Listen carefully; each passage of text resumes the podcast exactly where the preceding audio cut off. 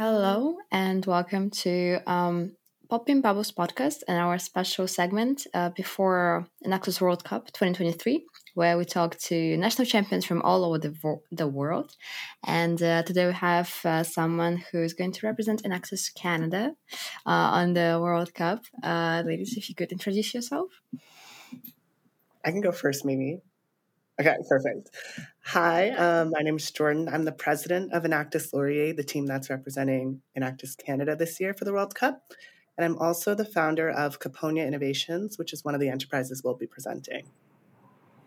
And I'm Maral, um, not the president of Enactus Laurier, but I am one of the co founders of Sofi, which is the second enterprise that we'll be presenting at the World Cup. Oh, that, that's great. So we have like representatives of, of, of uh, different projects. So so how how long have you guys been with Enactus Canada or like with with your respective Enactus? I joined Enactus about a year and a half ago. Um, and have been here since. Loved the experience and just continue to keep growing with the team and learning new things. And then I only joined at the beginning of this year, so around seven or eight months ago. So it's been shorter than Jordan, but I, like Jordan said, I've loved every moment of it and definitely hoping to stay until graduation, I guess. well, we we uh, we've spoken to different teams, and um, I mentioned this, I think, in every single recording. Like, uh, if you have been there for two years, you're pretty senior. Funny enough, it's like in in the grand scheme of things, two years is nothing, right? But um, in for for Enactus, it's a lot. So one and a half years is already quite long, and I would argue that seven months you see a lot in seven yeah. months. So maybe you can tell us something about the projects, uh, Jordan. I don't know if you want to start start us off. For sure. Um, okay, so I founded Caponia Innovations about a year and a half ago when I joined, and it's really focused on working with Indigenous communities in Northern Canada to create tailor made, future proof housing and homes uh, using sustainable materials that will result in climate resilient buildings. As we know, climate change is a really big, really big concern, and especially in Northern Indigenous communities, they're hit the hardest. So, by working with them, we're able to create different units that suit their cultural uh, needs as well as environmental challenges. Oh, awesome. Thanks. And no, Muriel? yeah, for sure. So Caponia is amazing, really focusing on housing. At Sofi, we're kind of focusing on the other human rights, which is health.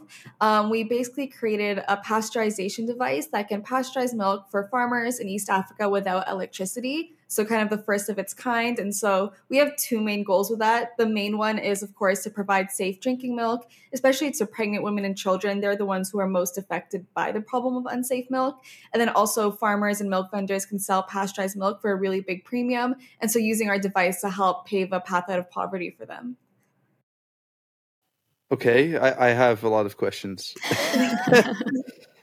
how, how do you come up with the idea to make a a device that can pasteurize milk for a completely different continent? Very random. I completely agree with you. Um, so it's a bit of a story. We actually started Sofi two years ago. Um, we were doing a competition, I guess, kind of like Enactus about social good um, in around the world. And the prompt we were given was find a problem that's happening because of climate change and find a solution to it in the developing world.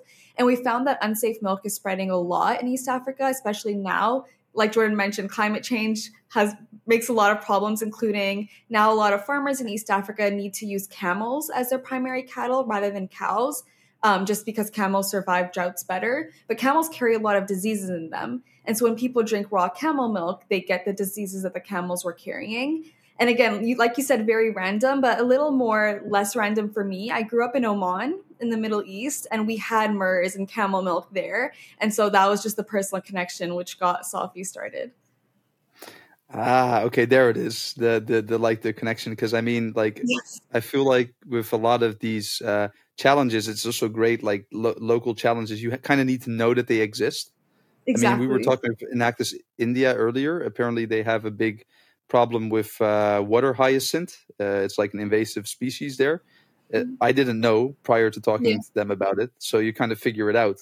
But that's really great to hear. So, so Jordan, like you've been involved, you you're the founder of of your project. So, I mean, uh, in one and a half years time i think you've probably seen it all like where where where are you guys at now currently Um, with the project So, for the past year and a half, the beginning of our journey really focused on working with the communities to learn and understand the challenges because we're based in Ontario. Our project is focused in the Northwest Territories, which is very far from Ontario and very different, like um, weather conditions, even infrastructure that they have. So, a lot of the focus in the beginning six months and onwards was continuing conversations to understand sort of the challenges, the needs, and what we had to consider in developing a sort of solution. As of right now, we've secured all of our partners for um, our housing kit. And that's like including like IKEA, who will be doing all of the interior finishing and furnishing.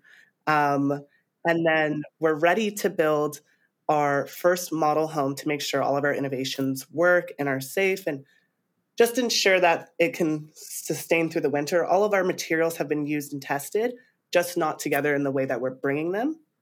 Um, so we're ready to build our first model home, and it was planned to be built this coming fall. But right now in the north, there are currently raging wildfires, and there's been like over 20,000 people evacuated. So we're pushing that back a little, obviously. Um, but we're ready to build. So we might be building in Alberta instead, depending on sort of what the situation looks like in the next coming months. Wow, that's so cool. I'm I'm also wondering, uh, as you mentioned, you um, um, based in Ontario and then you operate pretty far away from where you are. So I'm also curious how that idea came up. Yeah. So when I started Caponia Innovations, I was really focused on climate change and its impact to people. And then I realized that there's a very interesting relationship between the construction industry and climate change in the sense that the same industry that's building homes is simultaneously pushing people out of their homes with the materials that they're using and how they contribute to CO2 emissions um, and like creating a third of the world's overall waste. And I wanted to find a solution that didn't add to the problem. And then at our university, we actually have a research office in the north. And I was connected through our research office to a community in the north when I discovered that those most impacted by climate change on the front lines in Canada are Indigenous people. So we were connected to a community. I flew up there last August um, to go and listen to the residents um, and sort of understand and see the conditions. And then since that moment and hearing the residents speak about how they're tired of getting the worst materials, they're worried about their youth leaving, it really solidified my passion to be part of a team um, and develop a solution with them that would that would alleviate a lot of the concerns and challenges they face in accessing adequate and suitable housing. Wow. yeah i, I, I know Liza i mean i mean it's uh, every time it's quite impressive yeah we we listen to all those different teams every time and we just keep getting surprised and i personally always just so it's so crazy to me how all those teams come up with so many different ideas and it's just crazy wow well so so what i'm what i'm wondering and i think that this is this is a thing that i've always experienced is like how do you go from a conceptual idea to actually getting something done like you were saying that that you've now secured your partners and and and, and that you were actually planning on building a prototype uh model house so because I I feel like a lot of teams can also sometimes get kind of stuck in the idea, like that six month period that you're kind of talking to your potential target audience. You're not quite sure yet that that they Yeah. actually want what you're going to be supplying. So, how did you move from that stage to actually engaging with partners, and how did you even find the partners to, to begin with? a lot of time researching, speaking to experts. Um, it's definitely using the connections you have as a student is so important in your entrepreneurship journey. I feel like because we had a research office in the north, it was really easy to connect with our target audience and who we sort of wanted to support. And then having them sort of guide the conversation with what they wanted to see when it came to housing really steered us in the direction. And after our trip, we spent endless amounts of hours in meetings um, with different innovative products that are in the construction industry to sort of see whether it would fit the different criteria that we have. As Mimi knows, in our script for like the World Cup, we have like a long list of criteria we have to hit um, to ensure the homes meet their needs. But a lot of time was spent researching, speaking to experts. We're talking to Indigenous Services Canada, which is the federal government for um, Indigenous communities and sort of supporting them. So we have a lot of external support from advisors in different um, in different groups, whether it be construction, energy modeling, energy planning, um, indigenous relations, stuff like that. Really leaning on them to, for support to continue um, building and expanding and sort of hitting our goals. I think using the people you have around you and really building those connections and relationships is how you get out of that sort of stuck spot because they are so willing to support you in developing a solution because we as like student entrepreneurs take the time to sort of figure out the problem and find something we have the the time the resources to do it and we really care and i feel like when external advisors whether it be the government um, different suppliers sort of hear your story and where you're coming from they are so open to being part of it because they want to create change in the world, similar to how we do. Yeah, I, I, do feel like it kind of depends on on the partners. Though. Like I, I recall my own Enactus project. We were busy with uh, finding a solution to recycle cigarette uh, butts, and one of the ideas that we had was uh, baking some of the material into bricks to use it in construction. And uh, we found some some partners, and they were like, "Oh yeah, no, that's really cool but uh, you can can you give us like uh, like a ton of cigarette butts and we'll pay you like 10 cents a ton. And it's like oh but th- there's no way that we are, we never really figured out how we could even make that like a feasible business model. Yeah. Uh, i mean with the pasteurization of the milk i mean i heard you you really you really specified the the value that you're creating there for for like commercial parties like is that something you had to develop a, a did you have to think about that a long time or?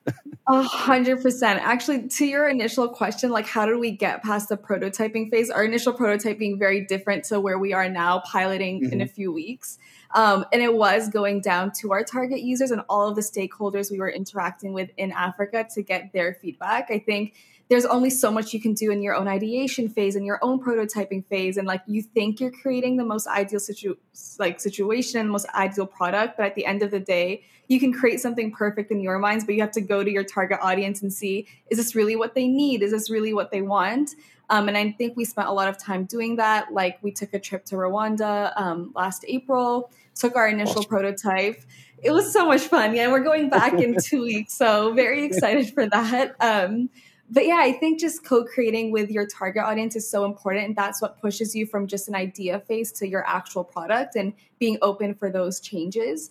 Um, I think is really important. And so when we went to Rwanda in April, we went with kind of just the health value proposition like, you know, we're going to help save lives with this device. We went there, and for a lot of the farmers, they were like, awesome, like that sounds great, but like I cannot afford to put this little money that I have into a product that might save my life. Like, I have a million other problems that I need to deal with. And that's when we found out that actually selling pasteurized milk can increase your income by around 60%. And so it was that value value proposition that completely changed their approach. And they're like, we need this. Like, whether it helps our health or not, like it's okay. Like this can really change our lives. This can this device can help me send my child to school. Um, and so it, that's a piece of feedback that we wouldn't have been able to get and insight had we not gone down there ourselves. Um, so there's only a limited amount you can do the prototyping phase. So my recommendation is as soon as you can, even if your prototype's not perfect, get down to your target users because they know much more about the space than you do, especially in our context where we aren't East African farmers. Um, and so that's that was how we got out of like the ideation phase and now we're piloting in just a few weeks which which is really exciting wow that's so cool yeah I, I, yeah, I, I mean yeah that that's for me was always the biggest question like how do you actually move forward uh, i don't know if if you've experienced this in, in your time but like there's also points where you feel like you're so stuck at a you have a big wall that you have to climb yeah, yeah. It, would, would you say that like having a dialogue with like partners kind of forces you to push past it because they're expecting something from you? I remember after we went to Rwanda, I was just kind of like, this is amazing, but now we can't give up. Like if I if I feel stuck one day, I cannot just like say, you know what, this is the end of Sofi. I'm gonna go like take a break. There are people who are relying on us now. So it's an awesome feeling, but also very terrifying at the same time. But I think sometimes when you're not able to motivate yourself internally, that external motivation does help. You have people who believe in you. And sometimes we need that because we all know the entrepreneurship journey is not very smooth or easy. Um, it has a lot of highs and lows.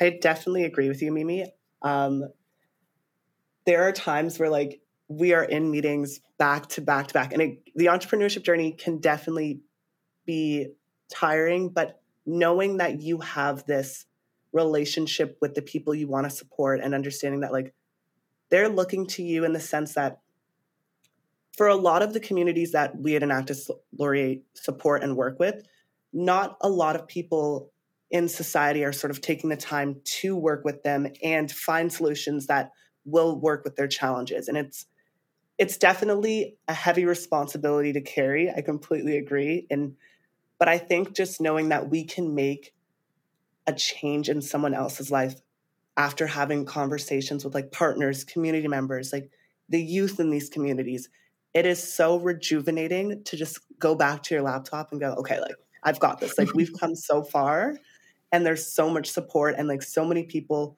looking forward to hearing the updates knowing what we're doing us asking them questions to learn more that it's like i was really meant to do this. Like we were this is what this is our path. That's yeah Liza do you want to respond to that one? I'm i'm just i'm uh, i'm absorbing all that all that you're saying and i'm also we talked a lot about sometimes in Enactus journey we like hit this kind of a wall so I really also because I'm part of Enactus myself, so I also relate to it a lot. And then it just you go back and you get inspired by those who are working for, working with, and you're just like, okay, now I, I just can't. I I cannot do that right now. Um, but also, I was wondering maybe there was something um, like a particular challenge that you overcame, particular problem that you are so proud that you could um, go through maybe do you want me to start or do you want to start? You can go. I have so many that I just sort through. there's, there's definitely, I feel like both Mimi and I, like both Sofi and Caponia, picked such hard problems to try and solve. Um, but I feel like for me, the biggest, I guess, challenge and blocker was the construction industry is very slow to change and innovation just because they're used to doing it the same old way, regardless of like the climate region you're in, um, the different challenges you might be facing, like permafrost, the snow load, stuff like all the technical things. They're very, I guess, comfortable in sort of continuing to build homes that same old way. So there was definitely a lot of blockage when we were trying to sort of look for innovative products, ways that we could approach the building um, aspect and also tying in like building capacity within these communities because in northern uh, canadian and northern indigenous communities it's very expensive to fix maintain and repair the homes and it's based on out- external tradespeople coming into the community which also adds additional pricing. So us trying to find something that balances like sustainability and the code and building regulations while also finding a way for community members to be part of the building process was the biggest challenge we faced. Thankfully, we got past it because a lot of our partners are very interested in being part of the movement to have community members be trained to assemble the homes, having um, businesses created around the housing needs in these communities. So I feel like our biggest success was finding that really good group of partners and advisors who supported our vision and were on the same path. Um, because definitely without them, it would be it was very difficult to sort of find the right materials and approaches and components to achieve what we wanted to and ensure that the community's voices were heard. Um, so that was definitely the biggest challenge, but I'm glad we're I'm glad we're past that now. but like practically speaking, like you say that your your partners really like uh, helped you out there with overcoming some challenges. What what what kind of stuff do they do? Do they like come up with advice or do they invest their own time and resources to kind of help think about the problem? How, how does that look? Definitely. Okay. So there i would i would break our um, partners and advisors into two different groups. We have an advisory board for caponia who's really focused on helping us build relationships and understand the problem with Indigenous communities in Canada, it's very much built on trust. You have to have, it takes a long time to get to the position we're in now just because of the, the historical past and everything that has happened. Um, so this advisory group really focuses on they give their time, their resources, connections to help us build a network in the north um, to learn more about the problem, create floor plans that work for specific communities, um, figure out if they're on the grid or off the grid, sort of what energy we'll be needing. And then our partners, who are more of our suppliers, construction partners, stuff like that. I would say similar to the advisors have definitely dedicated their time to supporting our mission and vision, but on top of that have also dedicated their time in the future to train the residents so that if repairs need to be made, if anything like that, they have the capacity in the community to do that themselves and it, they won't have to rely on external workers. Not only that, but I mean, I'm in Edmonton right now visiting our suppliers and they're taking us to their shops to see the different materials, get a feel for it. They're they're definitely pushing themselves to a point where we can sort of explode this project because there's such a large need, not just in the Northwest Territories where we're starting, but across Canada and across Northern Canada, that it's like once we honestly get one home built, and this was like one of our external advisors from Indigenous Services Canada said this once we get one built, it's going to just implode. Like it'll be a huge thing because there's such a large need. And right now, there's not anyone who takes the time to learn and sort of bring together all of these innovations in the way that we did. That's that's really. I mean, you know, it's. I can't. I can't believe you found someone that that is that is so willing, right? I mean, I always kind of feel like sometimes the the question that you or uh, obviously if you're talking to like public institutions, they might have more of a a goal of of helping out, but private private partners, I, I usually always kind of think that they always ask the question, "What's in it for me?" Right? Like, how? uh, yeah. Why would I spend my my time and money on this? What am I getting in return? So it's really cool that that you were able to uh, create the little club that you have that uh, that's doing this. So, so uh, Miral, maybe how about you to answer the question? Yeah, in terms of terms of biggest challenge, as Sofi, we are a nonprofit right now. And so I guess money is always a, a, challenge. And I think the biggest challenge for us is we're a group of Canadian students helping farmers in East Africa. And so when we go to Canadian grants or Canadian companies and we say, hey, this is what we're doing, they say, we love your work, but unfortunately, it just doesn't align with our goals. We're really only helping Canadians. And we say, okay, that's fine. And we go to East African companies and say, you're not East African. So like we legally cannot give you money. And so it's always kind of like the path of like, you know, where do we get support from? There are people who believe in us, but like just a lot of red tape around funding. And I think our biggest success now, I think in the beginning we used to get really like, uh, felt we were rejected by all of these like no's in terms of corporate sponsorships um, and we wouldn't know where to go and we'd kind of take it upon ourselves but our biggest success has been realizing the university ecosystem is so extremely powerful um, for example, for shipping, to ship our handles, it costs around $5,000, which is a lot of money for a nonprofit. But, you know, when we went through the university, they were able to cut that price down to $600.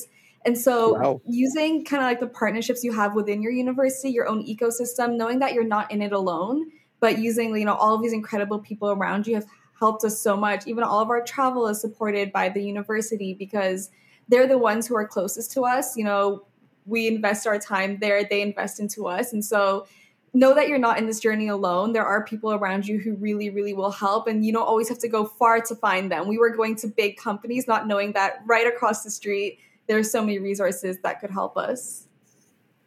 Uh, that's that's well said. I think that's a good takeaway also for for people that are just starting out. Uh, like I, I feel like that has always in the conversations we have, it's always been kind of an overarching theme, hasn't it, Liza? Uh, I, I mean, that that all these teams connect with other people that help them really realize what they want to do. Mm-hmm. I think in the Netherlands sometimes it's it's a bit harder. yeah, it's it's a little bit more uh, complicated. Or yeah, or you want to bootstrap it yourself and think that you can reinvent the wheel. But I mean, it's I mean, this is very inspiring. And obviously, you guys are going to the World Cup, so you've done something right. so, are you excited for the World Cup? How are you guys preparing at the moment? Um, I'm laughing because Mimi knows. Preparation has been very, very, like, we're very dedicated. We've spent a lot of time working hard to continue accelerating and developing our enterprises um, to get past what we presented at Nationals. Like, I think both teams are super, we work together to find different funding opportunities for each other.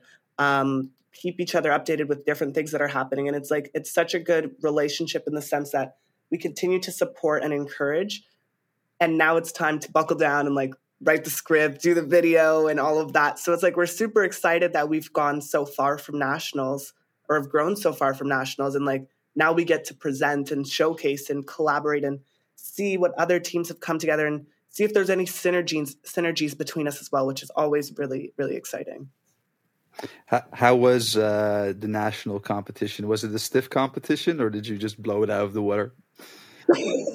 Mimi, I'll let you take this one. of course, no. I mean, this is actually my first national competition, so it was amazing, so overwhelming to see so many people. It was, it was incredible. I mean, honestly, like I wish I could say, oh, we blew it out of the water. It was easy, but like those teams are incredible. I'm sure if you've been to World Cup before, you've seen Canada present. Um, I know Enactus at the end of the day is a competition, but it really was so inspiring just to, to, see other people present. Like half of me was like, oh wow, like that's amazing. Like I, I kind of want them to win, but like I don't want them to win, you know? Um, so no, everyone who presented was incredible. It's so exciting to see what the other universities were presenting, the impact that they're making. Um, so no, I really enjoyed it. I'm so excited to see that on a bigger scale at the World Cup. Um, we're we're extremely excited. I I completely get what you're saying about it being a competition, but at the end of the day, you kind of wow, all these people doing so much good stuff. Because uh, me and Stefan were uh, on the national uh, competition uh, for the Netherlands, and we're also doing the podcast, and we were talking to different teams, and also um, just seeing this whole event was so inspiring. I completely agree on that with you. But is there maybe something sp- specific that you're the most excited about about the World Cup? I've never been to the Netherlands, so that's very exciting. um, um, and I think honestly, I'm really excited for us to both have the opportunity to showcase our enterprises on the global stage because I think like I'm so proud of what we've done in this past year alone. Um, that for us to have this opportunity and present and showcase and share and potentially collaborate is amazing for both of us and our and our businesses to grow and continue to to succeed. Um, so I feel like that sort of opportunity oppor, opportunity is very is very interesting and very exciting for me. I actually have been to the Netherlands around five or six times, so it's not new for me. But I'm, that's probably the highlight for me still, just to be coming back. Love the Netherlands, especially Amsterdam. So we'll definitely be stopping there. Um, so that's going to be really fun, just being in an amazing city, but also just seeing all the other teams present. Again, I think it's just so inspiring to see what other people are doing in the world. Maybe potential like synergies between them, collaborating, just learning what other people are doing maybe we'll find a business model that really inspires us or talk to someone who has ideas. And so I think really using this as an opportunity to grow the ventures um, and just learn how to do better. I think it's such an awesome opportunity for all of us to get together and have all of these passionate people about making a change in the world in one room. I, I at least assume it'll be amazing. Yeah, I, think it's it's sometimes you only need to talk to one specific person to completely get for a sure complete whole new idea about something. Uh, and I, I, thought the national competition was already great for that, but I think that the World Cup will be amazing for that. so sure. this uh, this World Cup, obviously, the overarching theme is is thrive. So I wanted to ask you both. Maybe Jordan, you can go first, and Miral, you can go second. Uh, what thrive means to you personally? I think there's two elements to thrive. Personally, I find that it's really about finding your passion and ensuring it can be part of your day to day life. And that way that you're connected to and sort of have purpose and meaning through the journey that you're on. As an entrepreneur, it's long, it's tiring, it's a lot of work, but finding that passion and intertwining that with your goals is so important to feeling like a fulfilled and thriving individual. On the other side, though, from a business, I feel like thriving really means to work with your target community, your target population to ensure that they can they can flourish on this planet. Specifically for Caponia, the concept of having access to adequate housing is such a regular thing to a lot of people, but considering it's such a in high need in these communities, like being part of the solution um, and team that can sort of create that normality around housing for these communities and allowing them to have a room that they can all call that, that they can call their own and being able to take classes from that room being in a healthy space and a healthy place um, will truly allow them as an individual to thrive and then on top of that allow their community to flourish as well. Wow. Nicely said. Thanks. very nicely said. Very hard to follow but um, no I, I think for me i don't know if i got this from a song lyric or a movie line but i always associate thriving with like thriving versus surviving. I don't want to just survive you know i want to thrive. And i always think of that when we're even building our business model you know? Safe milk safe food to everyone will just help them survive. You know it's a basic human need that they should have. And so you know giving people access to safe milk that will just help them survive. But i think thriving is like more than that. Giving them the extra money to really build their communities rise them out of poverty i think it's so important when you're building a venture especially when it's related to human rights like of course give them that human right but that only gives them enough to survive. Make sure you have other sides of your business that are really helping them take it a step further and really thrive and live their best life um, through through your through your venture. And so we've really tried that with Sofi and um, we, we hope to continue doing that. Well said as well. Um, we get different answers every single time we ask this, so it's it's going to be fun to see the the super cut of all the different answers. Maybe uh, the semantic analysis of uh, what what thrive means. So, all right, uh, Liza, do you want to send us off? Yes, for sure. Uh, thank you so much for joining. Uh, it was a pleasure having you and learning more about your projects. Uh, we're super excited to welcome you in Netherlands in October. And that was uh, Popping Bubbles podcast. Uh, I'm your host, Liza. And I'm Stefan, and good luck to you both. Uh, I'm sure you will do great. Thank you. Thank you so much.